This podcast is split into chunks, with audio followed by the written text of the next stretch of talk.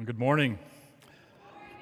I can't do that accent as good as Cobb, but I can give you the Canadian edition. So, good morning. Good morning. Real privilege to be able to close out this series and to share some thoughts from this fascinating passage that Cobb has just read to us. Father, thank you for your word. Thank you that it is living, it's powerful, and we desire this morning that you would do what only you can do and take that living word and make it real in our hearts. Encourage us, challenge us, warm us, convict us, change us, we pray. All for your glory. In Jesus' name, amen. I don't like heights. That might sound surprising coming from such a tall person as myself that I would have this aversion to heights, but I don't like heights. I didn't realize that I was so fearful of heights until one Saturday morning on the farm when we were having a work bee consisting of family and friends and friends of friends. It was kind of a community project, and the task was to replace the roof on our barn, covering it all with new steel and all in one day. Like most traditional barns, barns are tall. When you get to the peak of the roof, that's where you get to enjoy the view. And ours was really no different, surrounded by wonderful fields and uh, rolling hills, and off in the distance, a wonderful maple hardwood forest. You can enjoy a spectacular view. And on that Saturday morning, I keenly headed up the ladder ready to make my ascent and ready to pull my weights on this massive project. However, the further up the ladder I went, the slower my progress became. And as I got near the top of the ladder and to the edge of the roof, I very carefully, slowly, fearfully made my way to the edge of the roof. Took a couple of steps, and then, yes, I did something that I should not have done. I looked down and realized I was way too far up. And while under normal circumstances, the view from the top would be quite impressive, for me that morning, enjoying the view was the furthest thing from my mind and from my experience. It's hard to let your eyes be captured by the view from the heights when your heart is captured by the sense of fear and insecurity of the moment. I don't like heights. Well, I don't typically like heights, but I like the heights that we get to climb in our passage this morning. And I'm going to get you to climb the ladder with me, as it were, and to make your ascent onto that roof of the barn and to make your ascent ultimately to the peak and get to enjoy an amazing view that's made possible because of the comforting truth that the passage confronts us with. So I invite you here in our passage, Romans 8 and 31, this last paragraph of this journey that we are taking through Romans 6 through 8. And as we break in here at verse 31, I like what Paul, what Paul does. He asks a very profound, compelling, urgent question. It's a question that I think that needs to be asked of every sermon that we preach, every time we get to teach God's truth. He says, What shall we say to these things? And as eloquently as you can paraphrase that question, essentially he's saying, So what? so what? And Paul reminds us here that as followers of Jesus, we need to wrestle with the so what of God's grand truth. And Paul has given some wonderful, wonderful teaching in these passages leading up to this. Some great doctrinal truth. And now he says, So what? He would encourage us that our response shouldn't be a, a great, gigantic yawn to the wonderful truth of God's word, but we need to wrestle with what difference does it make in my life? And so he asks this question what shall we say to these things? Now, precisely what things does he have in mind? It could be a reference to the things that has just been rehearsed in the previous paragraph, which Dr. Stevenson walked us through last week. It might be a reference to what he has been talking about in this section in Romans 6 through 8. Others would suggest that it's a wrap up summary statement that takes us all the way back to the beginning of Romans, leading us up to this question. And so, whether it is just the immediate preceding verses or whether it is the whole thrust of Romans up until this point, the response that Paul wants us to have is to wrestle with the question so what? What do we take away from this? What difference does it make? He's going to help us do that. He's going to help us answer the question so what? And what we're going to see here in these verses is that he gives us a foundational takeaway truth. That's an amazing truth. And out of that foundational truth, there are four implications that emerge out of it. I suggest to get a hold of these truths this morning. And people that will help you as you forge your way through this week and leading into next week and your final exams. As faculty and staff, we get a hold of the truth that He's giving to us here. It will comfort us, it will enable us as we find ourselves at this stage of the semester where the plate is heaped on all sides. It's a truth that can sustain us and can drive us forward. That foundational truth is simply this that as followers of Jesus this morning, we need to know that God is for us. God is for us. He says, What should we say to these things? If God is for us, who can be against us? What should we say to all these things that Paul has just been talking about? Those great doctrinal truths that we celebrate. What conclusion should we come to? What conclusion should we come to that when we, as sinners who were guilty and helpless and cut off from God, under the sentence of eternal death, have been provided a salvation in which not only our sins are forgiven, but rather we also have been credited with the very righteousness of God Himself. When the debits of our sin have been removed from the books, and in place we have been credited with the wealth of Christ's righteousness. Uh, what should we conclude from the fact that those of us who have as clear standing before God have received the Holy Spirit who is at work within us to progressively change and transform us so that we become more like Jesus Christ? That God hasn't left us on our own just to grit our teeth and roll up the sleeves and see what we can do. Uh, what should we conclude from the fact that for people like us who've received this salvation, who have the Holy Spirit residing within us, that God has declared that we are going to be glorified, transformed into the likeness of Jesus Christ Himself? As Dr. Stevenson reminded us last week, that even though our glorification is future, it's as certain as if it's already been accomplished. And Paul says, for the likes of us this morning, as followers of Jesus who have experienced all of these things, when we consider these truths, what conclusion should we come to?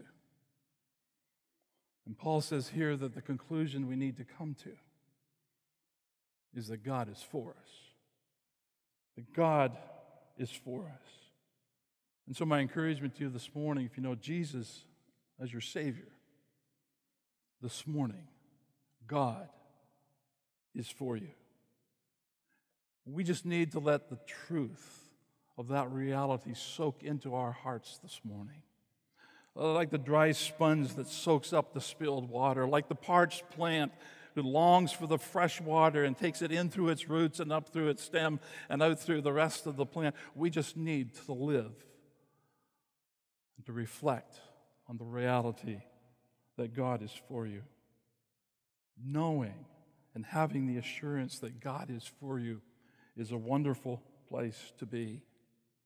And Paul says that as followers of Jesus, that is our place. That's the foundational truth that he gives to us. Now, out of that fantastic truth flows three profound implications. The first of those is found at the end of verse 31. If God is for us, here's the question who can be against us? And we know throughout this passage that Paul asks a series of rhetorical questions.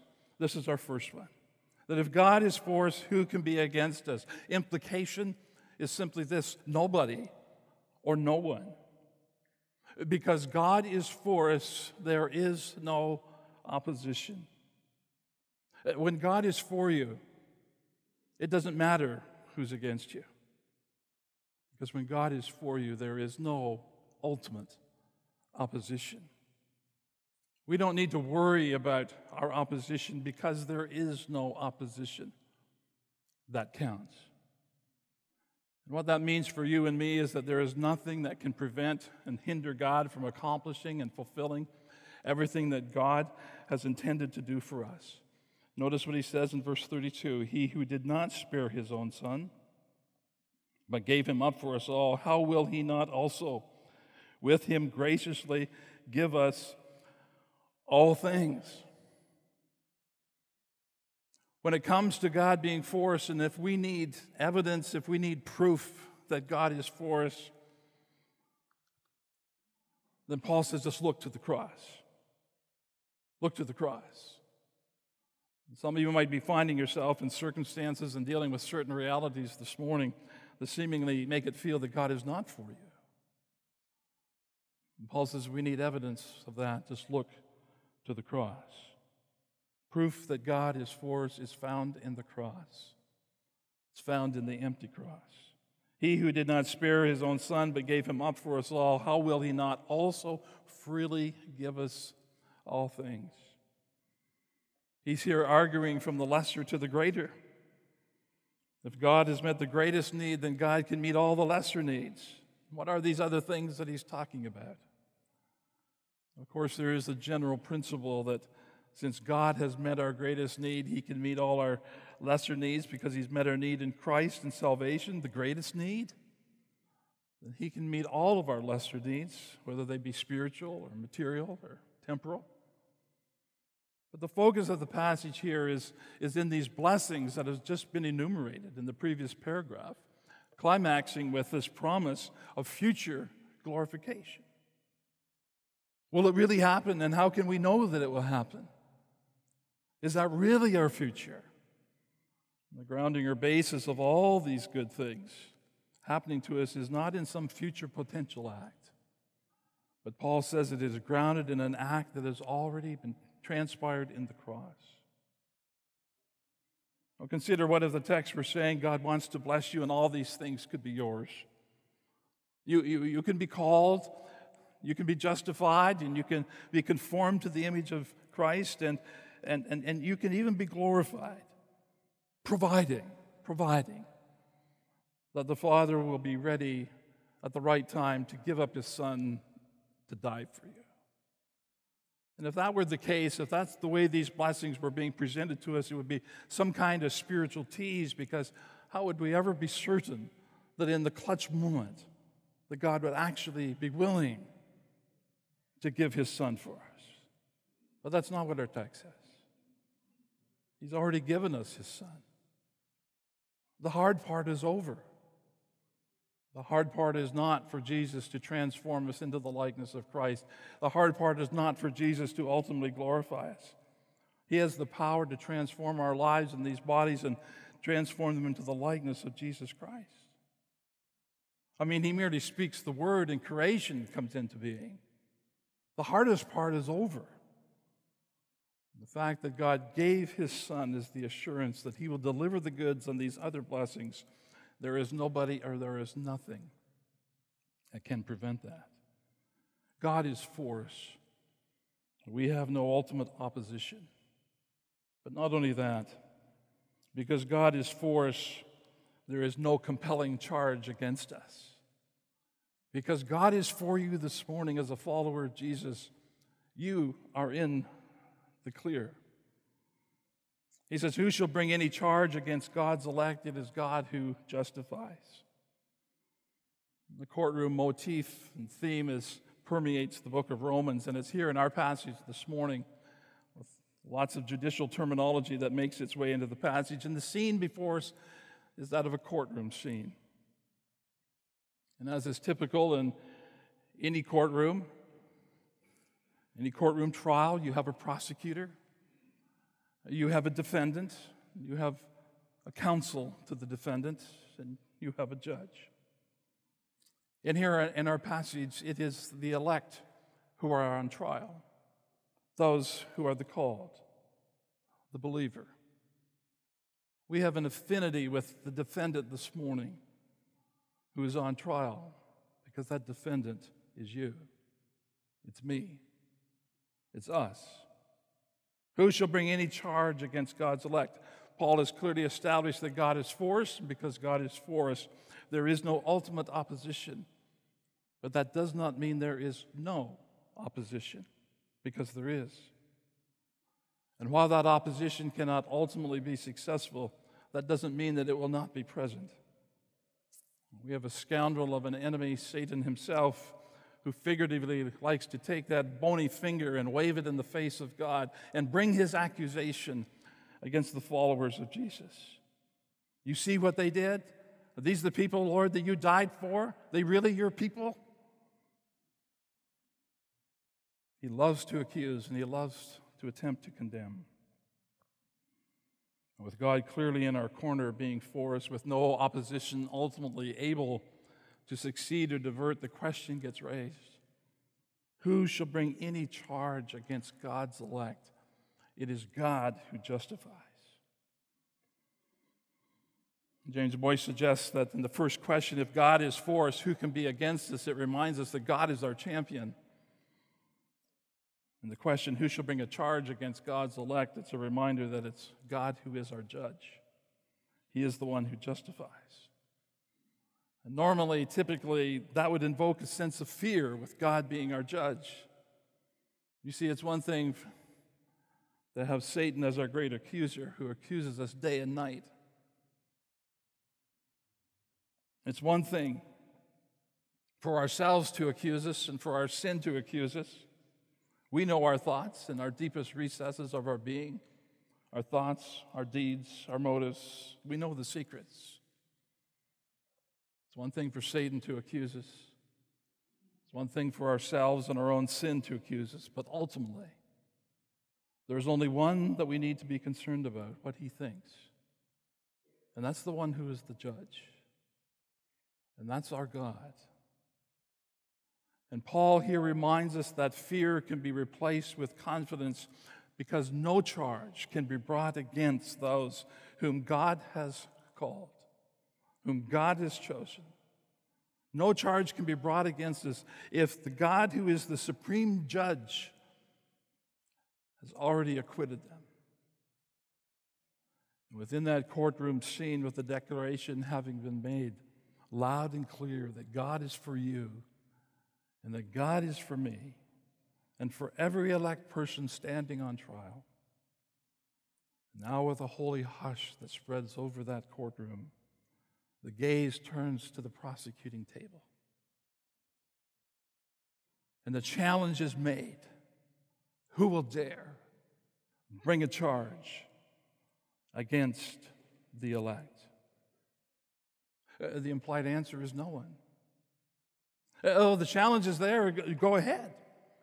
But just remember that the God whom you have to convince is the God who is for us and the God who has justified us. And He is the one who says we are rightly related to God, that we are in the clear. God has done that and can do that because of the cross work of Jesus. You need to be convinced that God is for you. Paul reminds us look to the cross. Who will bring a meaningful charge and accusation against us? Nobody. Nobody that counts. Nobody that matters.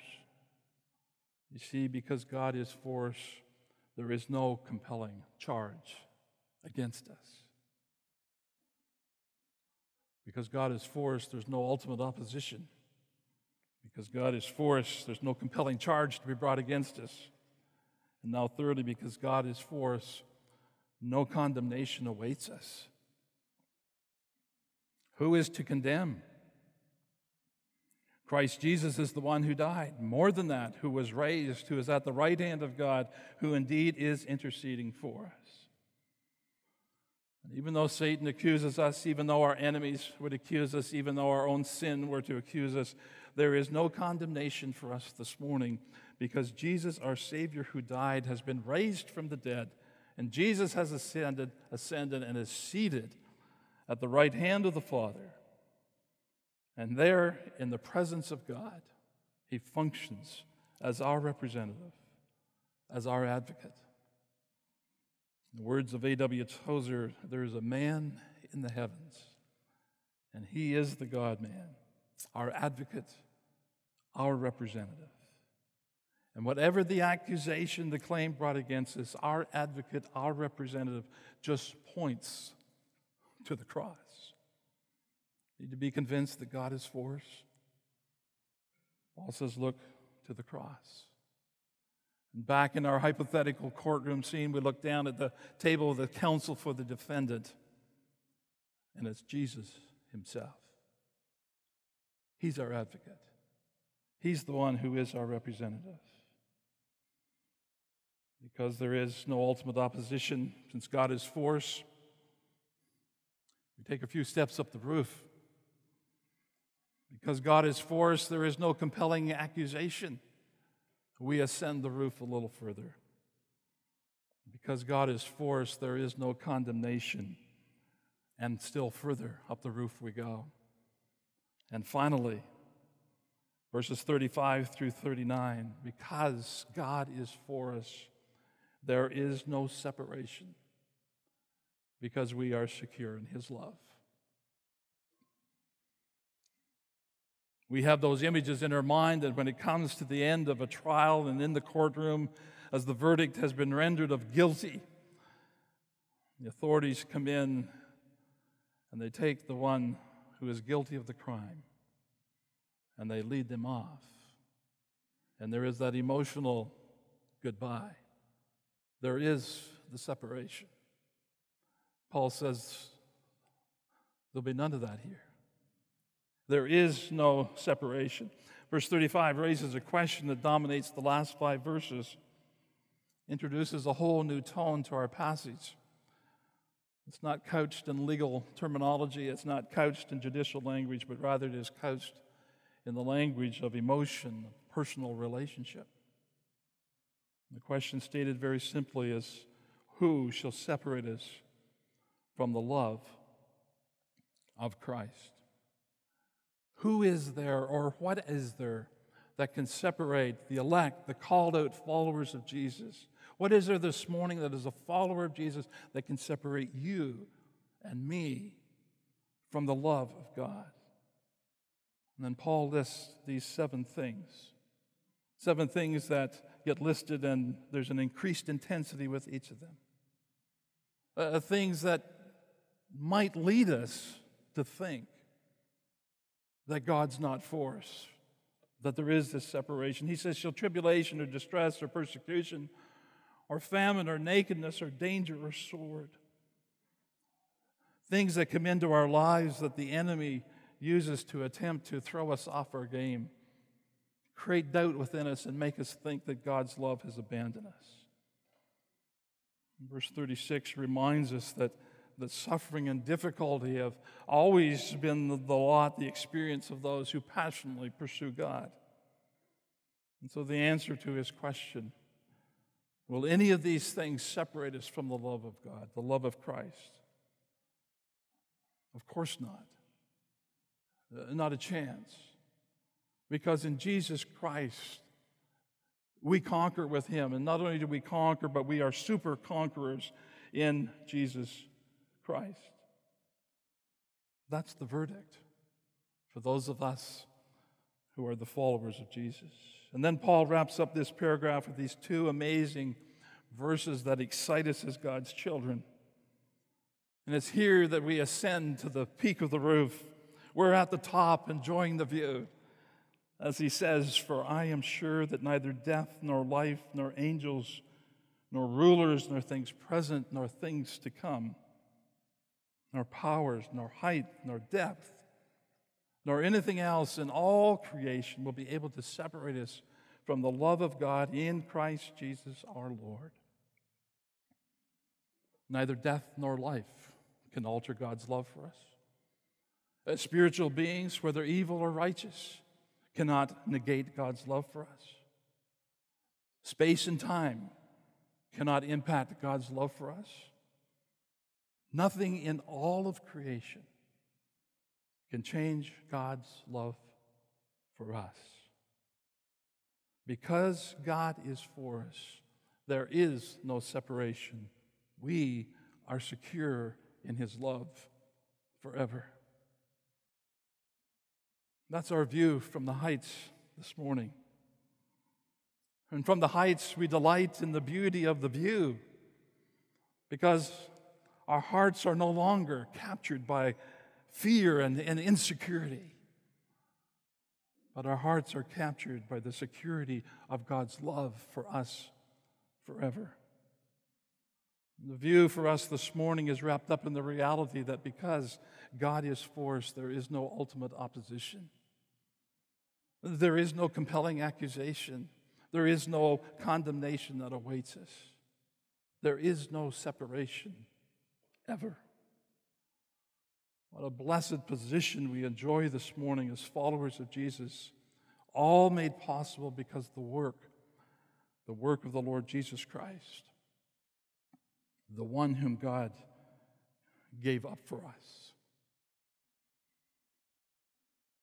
Dr. Jeff Arthurs and underscoring the significance of the work of Christ in our behalf, he relays, and I quote, the mighty Mississippi River is regularly dredged to keep the channel open.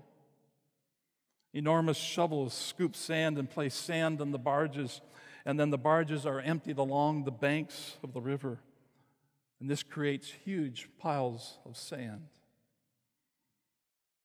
Now, of course, few things are as enticing to children as large piles of sand on which they can play. But few things are also so dangerous. You see, when the sand piles dry, they leave a rigid crust on top. And sometimes caverns are formed below that you cannot see because of the water that has drained out as the sand pile dries. You can walk on the crust, but you can also easily break through and as you break through, you find yourself falling down into one of those caverns. And as you do so, the sand closes in around you. And that's what happened. Two brothers were playing on a sand pile. And when it gave way, they fell into the cavern. The sand rushed in. When the brothers didn't return home for dinner, the family and neighbors organized a search party. They found the younger brother. Only his head and shoulders were sticking out of the sand. He was unconscious because of how the sand and the pressure of the constricting sand. And so they quickly dug down to his waist so that he could breathe and revive, and they shouted to him, Where is your brother?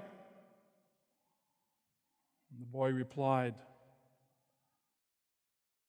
I'm standing on his shoulders.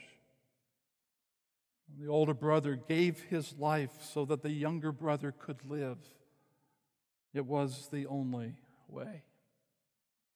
And this morning, as followers of Jesus, we stand, as it were, on the shoulders of Jesus because it was the only way. When we look to the cross this morning and we are reminded that God is for us. We look to the cross and we're reminded that for Jesus, there was opposition. God gave him over to his enemies, and those enemies crucified him.